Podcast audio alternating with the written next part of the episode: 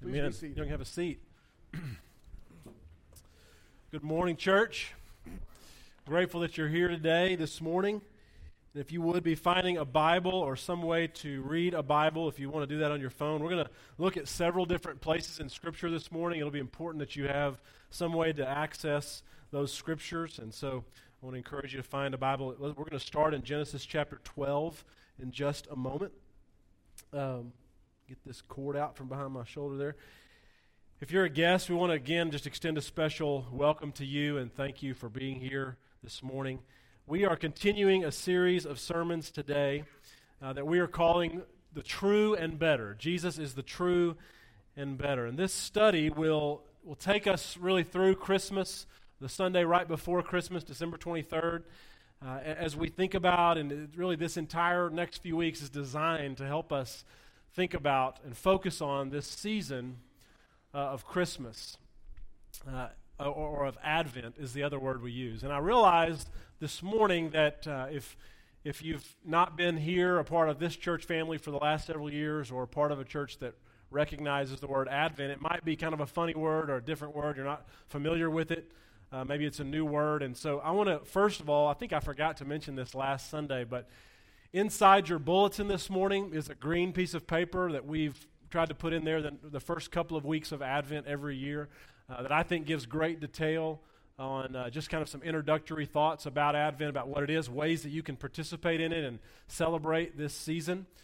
Uh, but I'll say as well, so that you know, you can, you're welcome to read it now if you don't want to listen to the sermon. But uh, if you want to save it for later, you can do that too. I will just say quickly that the most important piece of information, really, on that paper is what the word means. Advent simply means arrival or coming. And Advent, the season of Advent, recognizes two arrivals.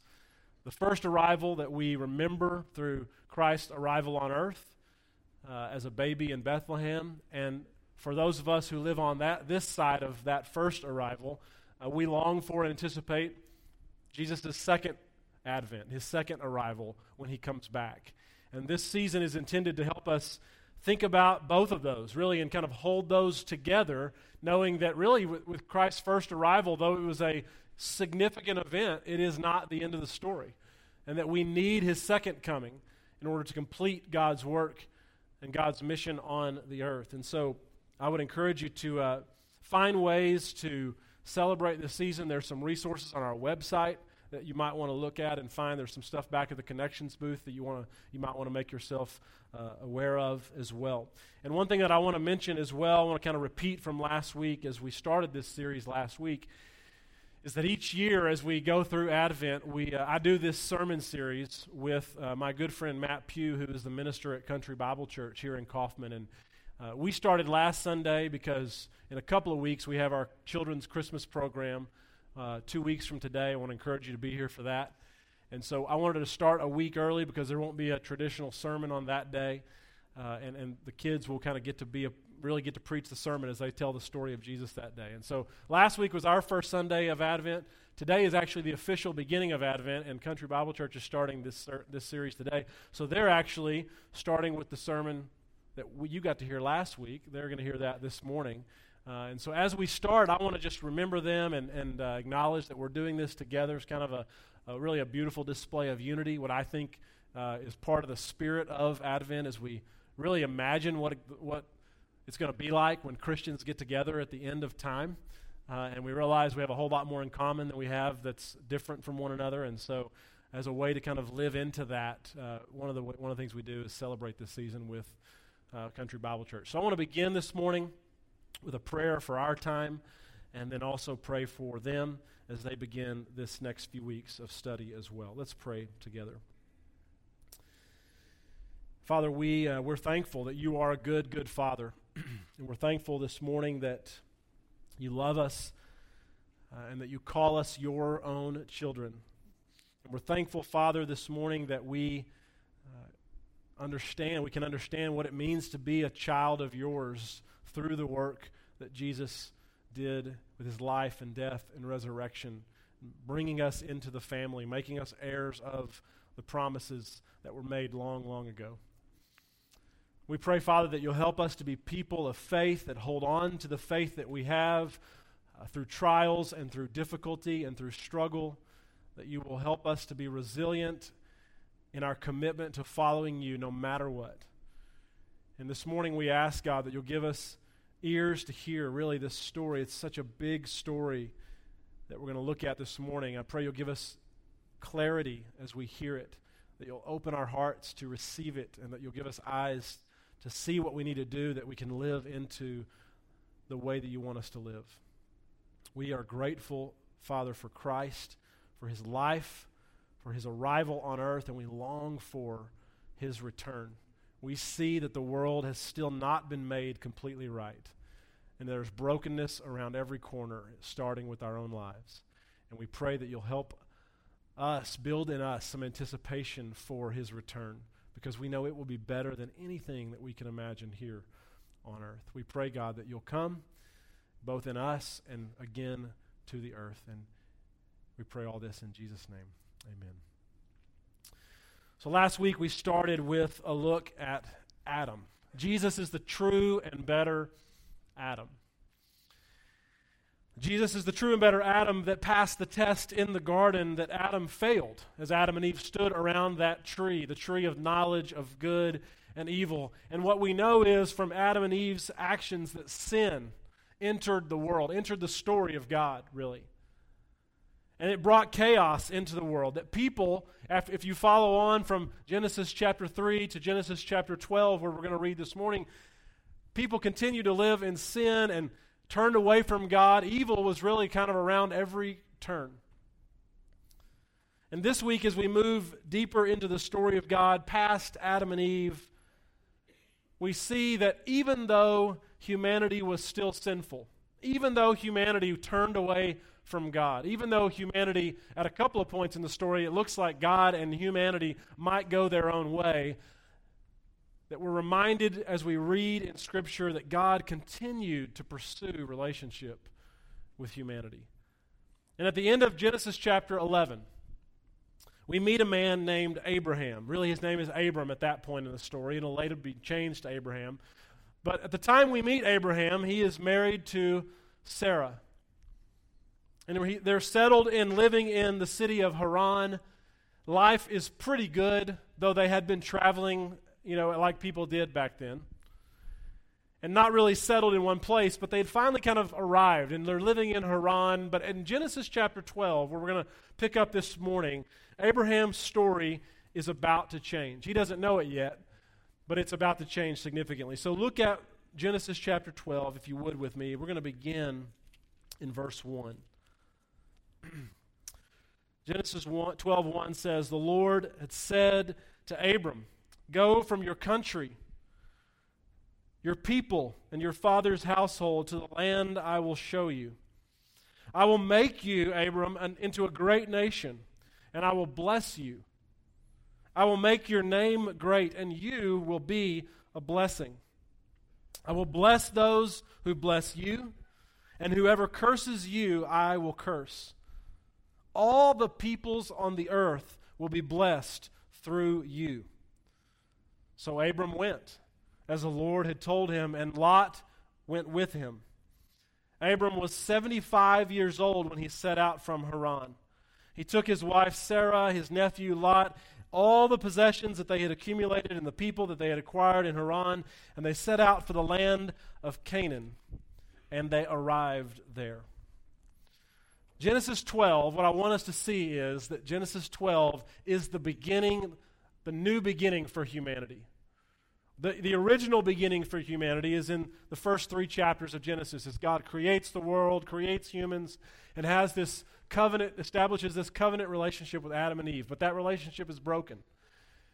And we don't have enough time to cover all that happens between the end of chapter 3 and chapter 11, but there's a lot of chaos and sin that, that, kind of abounds in the world. And as I said a minute ago, you're kind of beginning to wonder how is this story going to go? And so this moment in Genesis chapter 12 is the moment where God steps into the chaos that's brought about by Adam's sin and God bestows a blessing on Abraham that will be intended for everyone.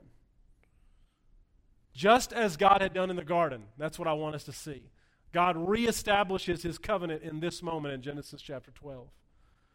And a part of this blessing involved God telling Abraham to leave his people, to leave his country, to leave his inheritance. And in exchange for Abraham leaving his people and his country and his inheritance, God says, I'll give you a new people. I'll give you a new place. I'll give you a new inheritance. So Genesis 12 tells us that Abraham goes. In faith, he trusts that God will somehow make this promise come true. But some time passes. And Abraham still doesn't have an heir. We read there that he's 75 years old at this point. And like any one of us would do, as you think about a promise that God's, you know, that, that God's going to do something through you that's going to involve multiplying your family, a primary and important piece of that multiplication process is a child. And some time passes, and Abraham still doesn't have a child, and he's starting to wonder how God will do what God said that God would do. So in Genesis chapter 15, Abraham has a conversation with God. This passage is going to be up on the slides. You're welcome to look at it in your own Bible if you want, but it's just I want to quickly kind of read this. It says, After this, the word of the Lord came to Abram in a vision. Do not be afraid, Abram. I am your shield, your very great reward. But Abram said, Sovereign Lord, what can you give me since I remain childless? And the one who will inherit my estate is Eliezer of Damascus. And Abram said, You have given me no children. So a servant, Eliezer, is in my household, will be my heir. Then the word of the Lord came to him This man will not be your heir, but a son who is your own flesh and blood will be your heir. He took him outside and said, Abraham, look up at the sky and count the stars, if indeed you can count them. Then he said to them to him, So shall your offspring be. Abraham believed the Lord, and he credited it to him as righteousness. So again, there's this moment in the story where you begin to wonder how are things going to play out. Abraham really questions God. What's going on? I thought you made a promise to me that you were going to make me into a great nation. You're going to bless the whole world through me. But I still don't have an heir. I still don't have a son. So my servant is going to be my heir. I'm going to have to give all of my possessions, all of my life, all the things I've, I've built for myself to this man that's not even a part of my family. And so God speaks again and reestablishes this covenant, this promise. And you get the sense at the end of this, verse 6, that Abraham kind of begins to get it. He believes. Even though he doesn't understand, he believes. But what's interesting is right after this story, like right after this story, God doesn't work as quickly as Abraham would like for God to work. Maybe you can relate. And so instead of Abraham giving God the time that God needs to create this promise and help it come true, Abraham kind of tries to move the story forward really on his own. And he takes his wife, Sarah, he takes her Egyptian slave, Hagar. And she becomes, Hagar becomes pregnant with Abraham's child. So through Abraham's actions, this is what I want you to see about this this moment right after Genesis chapter 15. What we are reminded of, and why it's, it's important for what we're going to talk about in just a minute, is that this moment, Abraham believed, and it was credited, credited to him as righteousness, and yet he still tried to move the, for, the story forward on his own. And what we see in that sort of juxtaposition of these two things, as they stand really in opposition to each other, is that Abraham is still a part of the world that was created by Genesis chapter 3. Abraham's decision was a display of a lack of faith, even though he believed at some level God was going to do what God said that God would do. And so Abraham tried to fulfill the promise on his own. And so more time passes without a child, without Sarah having a child. And finally, in Genesis chapter 22, 21, God promises after Sarah has a son, Isaac, that this child, Genesis 21 says, Isaac will be the heir. And God will keep his promise that he made way back in Genesis chapter 12 through Isaac. But then, just when the story couldn't get any more odd, and you, th- you know, don't think it can take any more kind of turns, Genesis 20, you turn the page to Genesis chapter 22. Isaac's born in 21, and in 22, God tests Abraham. And I want to read part of this story in Genesis chapter 22, beginning in verse 1. Isaac has now been born, and here's what it says in beginning in verse 1. Sometime later, God tested Abraham. He said to him, Abraham, here I am, Abraham replied. Then God said, Take your son, your only son, whom you love, Isaac, and go to the region of Moriah. Sacrifice him there as a burnt offering on a mountain I will show you. Early the next morning, Abraham got up and loaded his donkey. He took with him two of his servants and his son Isaac. When he had cut enough wood for the burnt offering, he set out for the place God had told him about. On the third day, Abraham looked up and saw the place in the distance. He said to his servants, Stay here with the donkey while I and the boy go over there. We will worship, and then we will come back to you. Abraham took the wood for the burnt offering and placed it on his son Isaac, and he carried himself carried he himself carried the fire and the knife. As the two of them went on together, pay attention. Isaac spoke up and said to the father, to his father Abraham, Father, yes, my son, Abraham replied. The fire and the wood are here, Isaac said, but where is the lamb for the burnt offering? Abraham answered, God himself will provide the lamb for the burnt offering, my son. And the two of them went on together. When they reached the place God had told him about, Abraham built an altar there and arranged the wood on it. He bound his son Isaac and laid him on the altar on top of the wood. Then he reached out his hand and took the knife to slay his son. But the angel of the Lord called out to him from heaven, Abraham, Abraham, here I am, he replied. Do not lay a hand on the boy, he said. Do not do anything to him. Now I know that you fear God because you have not withheld from me your son, your only son. Abraham looked up, and there in the thicket he saw a ram caught by its horns. He went over and took the ram and sacrificed it as a burnt offering instead of his son. So Abraham called that place, The Lord will provide. And to this day it is said, On the mountain of the Lord it will be provided. What we have just done is a very rough and fast pass through Abraham's life. and in just a few chapters later, after this story, Abraham will die. His life covered in about 13 chapters. But by the time we arrive in Genesis chapter 22, near the end of his life, even though there are plenty of moments to doubt throughout the story that we couldn't touch on for the sake of time this morning, we see that Abraham really does believe. In this moment, we finally see that Abraham really does believe. And it really, it took him a while. I think the, the, the, story as it unfolds in Genesis gives us a picture that he believes, and it's kind of credited to him that he believes, even though he doesn't really understand, but he still kind of moves the story forward on his own as well. Abraham learned, though, through his time on earth that he couldn't force being a blessing. He couldn't force moving the plan forward. That somehow God was going to make God's promise come true. And yet, when the Old Testament comes to a close, one of the most important parts of this story is that when the Old Testament comes to a close, Abraham is still waiting for this promise to be ultimately fulfilled. Israel is still waiting for this promise to be fulfilled. And when you when you close you know the, the Bible you or you end the last chapter, the last verse of the book of Malachi, and you turn over to the beginning of Matthew, you're left wondering. Hundreds of years pass between the end of the Old Testament and the beginning of the New Testament, which is the arrival of Christ. And so Israel is left wondering is God going to keep God's promise? Will the promise that he made ever to Abraham ever come true?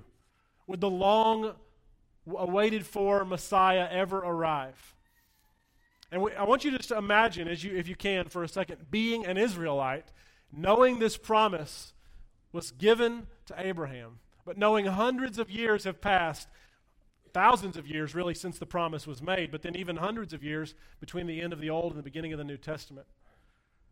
And as you think about what that must have felt like, I want you to notice how Matthew begins his gospel, his the story of God as he tells it. This is what he says. Matthew chapter 1 verse 1. This is the genealogy of Jesus, the Messiah, the son of David, the son of Abraham. And this genealogy goes begins with Abraham as, as the father of Isaac and, the, and ends with Joseph, the husband of Mary. And Mary, the mother of Jesus, who is called the Messiah. Matthew opens his gospel not with the birth of Jesus, but with a long genealogy tracing Jesus' Jesus' lineage all the way back to Abraham. Through a human, Matthew is telling us. In Abraham's family, Matthew is telling us, God will accomplish what Abraham was unable to accomplish on his own. But what's interesting is that this human was also a lamb. Remember Abraham's words in Genesis chapter 22? God will provide the lamb, my son. Abraham may not have even realized it, but he prophesied that day. When Abraham and Isaac were walking up that Moriah ridge up to the top of the mountain to sacrifice to offer sacrifice, Abraham believed that God would provide. Some people, some scholars believe that that mountain which there's a lot of significance that it's really kind of fun to think about with this that that mountain that Abraham and Isaac walked up is the same location that later would be called Golgotha. Abraham prophesied that day that God would provide a lamb. And when Jesus arrived, Abraham's prophecy had come true. And it was John the Baptist, actually, that said it first. He said it this way Abraham, God says in Genesis 22, God will provide the lamb. And John the Baptist, as he sees Jesus coming in John chapter 1, says, Look, the Lamb of God who takes away the sin of the world. Jesus was the answer to a 2,000 year old question. God had finally provided the Lamb, a sacrifice to end all sacrifices. This, to me, is why Jesus is the true and better Abraham. Jesus is, the, Jesus is the true and better Abraham who answered the call of God to leave the comfortable and familiar place of heaven and to follow God in the creation of a new people. Philippians chapter 2 says that Jesus did not consider equality with God something to be held on to, but he made himself nothing, taking our likeness, being made like us, and he left. Jesus is the true and better Abraham that not only left the comfortable and familiar to create a new people, but did it in a way that Abraham was unable to do. The first Abraham left his home but he ultimately failed. He was unable to accomplish things that he needed to accomplish. The true and better Abraham left his home and accomplished what God intended. The first Abraham trusted God to provide the lamb for the sacrifice, but the true and better Abraham was the lamb for the sacrifice. Jesus is God's answer to Abraham's promise. But this morning, one of the things that I want us to grasp deeply because I think it, there's deep significance for us is that Abraham never saw the promise come to fulfillment ultimately. Abraham is held up, as many of you know, as this picture of faith. And he's not held up as a picture of faith because he was a perfect person, because he was not a perfect person. And Abraham is, is not held up as a picture of faith because he showed flawless faith, even. Abraham tried to do some things on his own to move the story forward several times. No, Abraham's gift to us, church, is this Abraham believed in something that he would never see on this side of, of his death. In his lifetime, he would never see it. One of the places that the Bible talks about this is in Hebrews chapter 11. I want to invite you to turn there with me. In Hebrews chapter 11, many of you know, is known as a chapter of faith, where people are of faith are kind of held up and their lives or the story of their life is told again. And I want to read beginning in verse 8 where the writer of Hebrews talks specifically about Abraham and about Abraham's faith. This is what it says. Hebrews 11, beginning in verse 8, says, By faith, Abraham, when called to go to a place he would later receive as his inheritance, obeyed and went, even though he did not know where he was going. By faith, he made his home in the promised land like a stranger in a foreign country. He lived in tents, as did Isaac and Jacob, who were heirs with him of the same promise. For he was looking forward to the city with foundations, whose architect and builder is God. And by faith, even Sarah, who was past childbearing age, was enabled to bear children because she considered him faithful who had made the promise.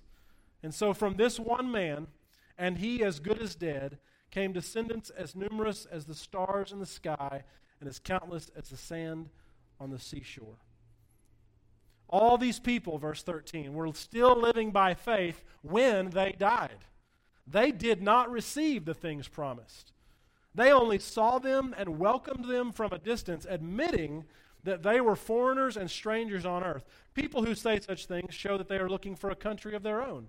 If they had been thinking of the country they left, they would have, have the opportunity to return. Instead, they were longing for a better country, a heavenly one.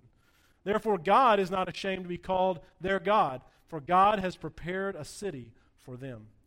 By faith, Abraham, when God tested him, offered Isaac as a sacrifice. He who had embraced the promises was about to sacrifice his one and only son, even though God had said to him, It is through Isaac that your offspring will be reckoned. This is mind blowing. Verse 19 Abraham reasoned that God could even raise the dead. And so, in a manner of speaking, he did receive Isaac back from death. Have you ever believed something could happen even if you didn't see the outcome? You had this belief. You just kind of knew in your heart that something could happen even though you, you hadn't seen it happen before. Abraham believed that somebody could be raised from the dead even though he had never seen anybody raised from the dead a little over 15 years ago, before we had kids, uh, I was a youth minister, and we were traveling through Arkansas with some students on our way home from a trip. And we made a stop in, uh, in Heber Springs, Arkansas. Some of you may have passed near there before. Uh, the Greers Ferry Lake is kind of the area, it's a recreation area, campground. People travel to this lake, uh, really, I, I'm sure, probably for one primary reason hot summer days, there are these cliffs, and you can jump from the cliff into the lake. And it's important that you know that I started this story by telling you I, I went to this location on the planet before I had kids because of what I'm about to say next. So we show up to Heber Springs, to this, this, these cliffs, and we begin to plan. Some of our group had been before, had been kind of talking it up. So I knew as we arrived that no matter how high the cliffs were, that not jumping was not an option, right? So, because, you know, my pride and, you know, my reputation with these teenagers was at stake. So we arrive, and I'm kind of there. We're looking, we're, you know, we're tired after a week of church camp. We're driving home. And I walk up to the edge, and, and, I, and I'm aware of the fact that jumping is a risk. Like, I have questions in my mind, like, what if this doesn't go well? Or what if I don't make it, you know? But I also, again, knew that jumping was not an option. So I walk up to the edge, and I, you know, sort of take a deep breath, and I jump. Here's a picture of, of some kids jumping from that spot at the lake. It's not me. Um, but why a parent would let their young kid that young jump, I don't know, but, but apparently they did and caught it and put it on uh, the internet for everybody to see. But this is the, the reason I share that story is to say this. It's, it's an exa- one example from my life, and you have others in your own life where we, we know of things, right? I reasoned in that moment. My faith in that moment came actually from watching other people jump off the cliff into the water and seeing them survive. So, in reality, I don't even know if that really was faith because I, I was able to see that I probably was going to be okay. So I jumped. But at some point in that moment of decision, I reasoned that I would survive the jump. And so I, I made the decision to jump. I tell that story to say this what makes Abraham's faith so remarkable is that he had never seen anyone raised from the dead. But he, he believed that if he killed Isaac, that God could do it. Abraham believed that if he killed Isaac, that God could do it. He did not know how it would happen, but he reasoned that it could happen. So Abraham's faith in that moment wasn't so much about him, even as much as it was trusting in God's faithfulness and goodness to him that he would keep his word as he had said that he would all along. Abraham's faith believed that and held on to this belief that his descendants would be as numerous as the sand on the seashore, even if he didn't live to see it. What made Abraham so remarkable is, is that he died not seeing this promise fulfilled. And I think in the same way that we're challenged. We're challenged this morning to, to die in faith. And, and as I was thinking about this sermon, it, it's really what it's an odd conclusion to a sermon, quite honestly. But I, I really believe, as Hebrews 11 talked about the fact that all these people in, our, in the history of following God died, many of them, before they even saw Jesus' first arrival. And now here we stand on this side of Jesus' first arrival, and really, long, we've waited a long time 2,000 years for Jesus' second arrival. And I want to say this morning to us that even if you and I don't see things come to pass in our life, somehow that trusting Jesus will usher those things in when he returns is the point. That our job is to live by faith, knowing that we may not see promises fulfilled, and that that is the point. That we know the promises of God, but yet maybe you in your life have suffered. Maybe you're depressed, you're discouraged, you have doubts, you're wondering, is it worth it to keep walking with Jesus. Maybe you've asked, How long, O Lord? Maybe you've prayed and God hasn't answered, or you haven't seen the answer yet. And you're wondering, Does God hear me? How much more faith do I have to have in order for God to hear me?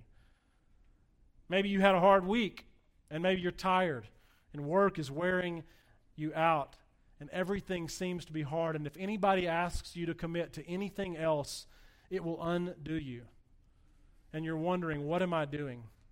Maybe you've heard the scriptures. You know, the one where Jesus says, In this world you will have trouble, but take heart, I have overcome the world. And you realize that that scripture is there in the Bible and you know it's true, and yet you still feel overwhelmed. And so maybe you're wondering, is it still worth it? Maybe you're, you're wondering if church is still worth it, right? Going through the trouble to get up and to get here and to get your kids here every week, is it still worth it? Worth it to work and at raising kids who know and love Jesus. Maybe there's trouble in your marriage, trouble in your family, and you're struggling to find faith that God will still show up. Even though you know the promise was made long ago that God will show up, you're struggling to see that it's true. This morning, church, I want to say as clearly as I can that faith is holding on to what you believe is true, even when you don't see it. It's, hold, it's, it's holding on to what you believe is true about the true and better Abraham, even if you don't see the answer yet, or even if you never see the answer in your lifetime. To reason that God has a way to work it all out, even if you can't see it. And maybe an Advent application as we think about Advent I mean, my goodness, we have waited more than 2,000 years since Jesus ascended back to the Father's right hand. We know he said he'll come back in the same way that he left, but here we are still waiting. And so, my question this morning is can we hold on to our faith until it becomes sight, even if it doesn't become sight in your lifetime? I think this is what Hebrews 11 is about that people that had received God's promises and didn't live to see them are the example of faith. They are now part of this great cloud of witnesses, as Hebrews 12 talks about. And this includes, I want to be clear, not only people in the Bible, but people that we have lost too. I want you this morning, and I realize we're, we're getting close to the end of our time, and we're going to be a little longer this morning because I don't want to skip this part. I want you this morning, we're going to have some crowd participation time in the sermon. I want you to think of someone in your life who has died already and that has gone to be with Jesus. You got their name in your head? All right, I want you to stand up. Go ahead.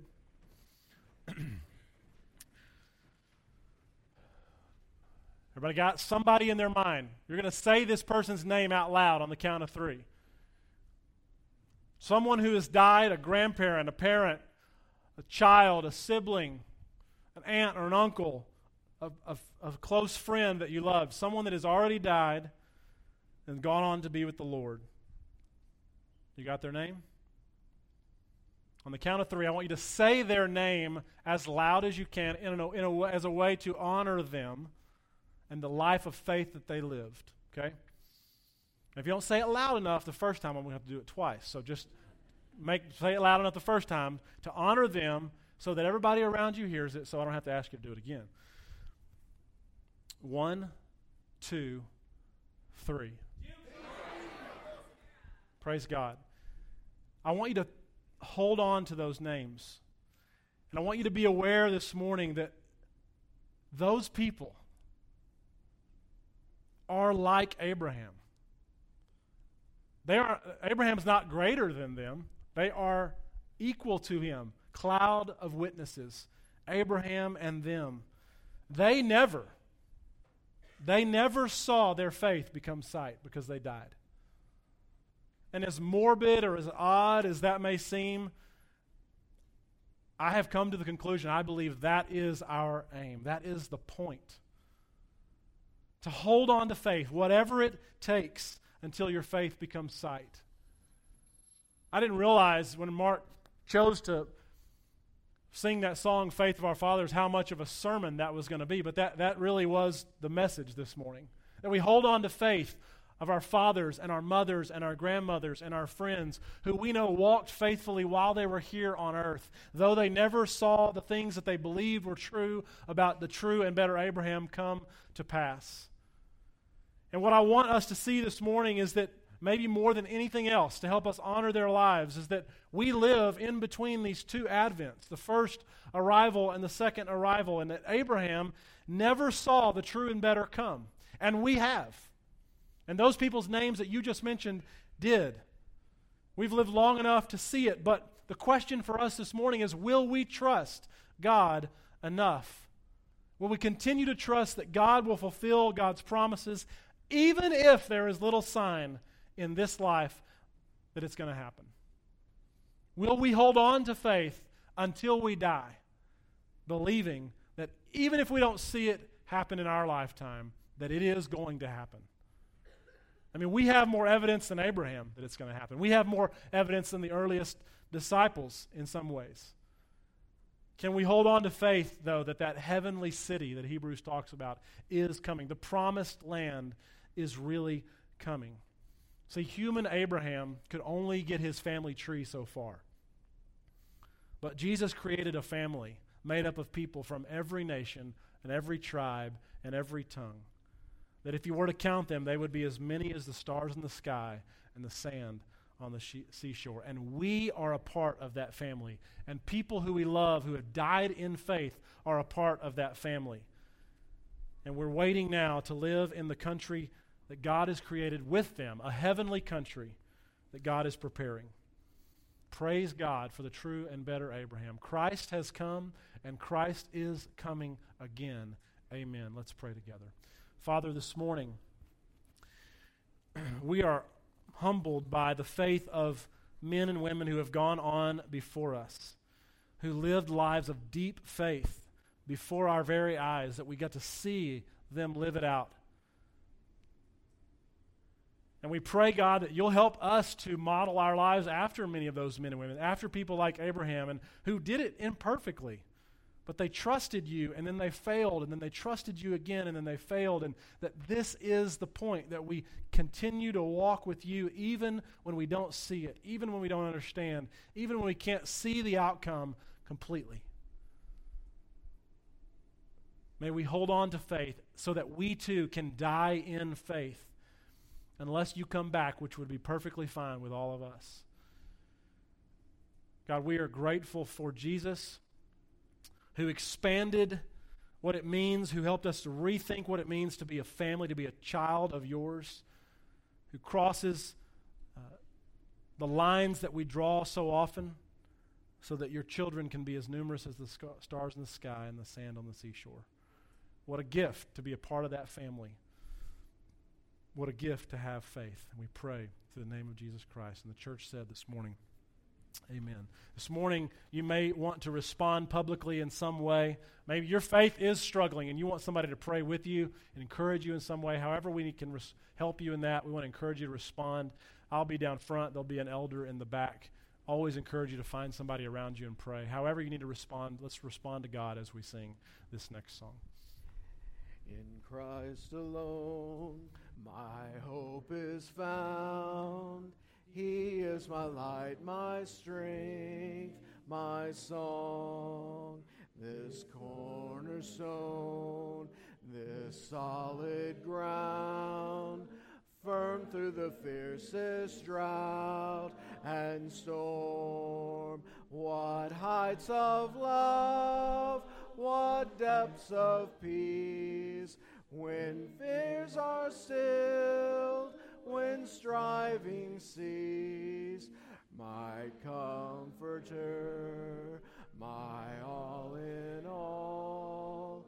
Here in the love of Christ I stand, in Christ alone, who took on flesh, fullness of God in helpless babe this gift of love and righteousness, scorned by the ones he came to save, till on that cross was Jesus died, the wrath of God was satisfied for every sin him was laid.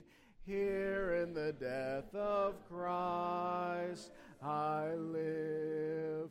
There in the ground his body lay. Light of the world by darkness slain. Then bursting forth in glorious day up from the grave he rose again. And as he stands in victory, sin's curse has lost its grip on me. For I am his, he is mine bought with the precious blood of Christ. No guilt in life, no fear in death. This is the power of Christ in me. From life's first cry to final breath Jesus commands my destiny. No power of hell, no scheme of man can ever pluck me from his hand till he returns or calls me home. Here in the power of Christ, I'll stand.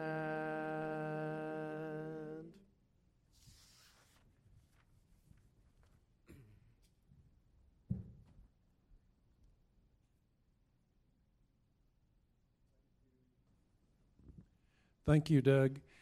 Um, let's pray. Father, I thank you for the riches of your love and your care in which we live.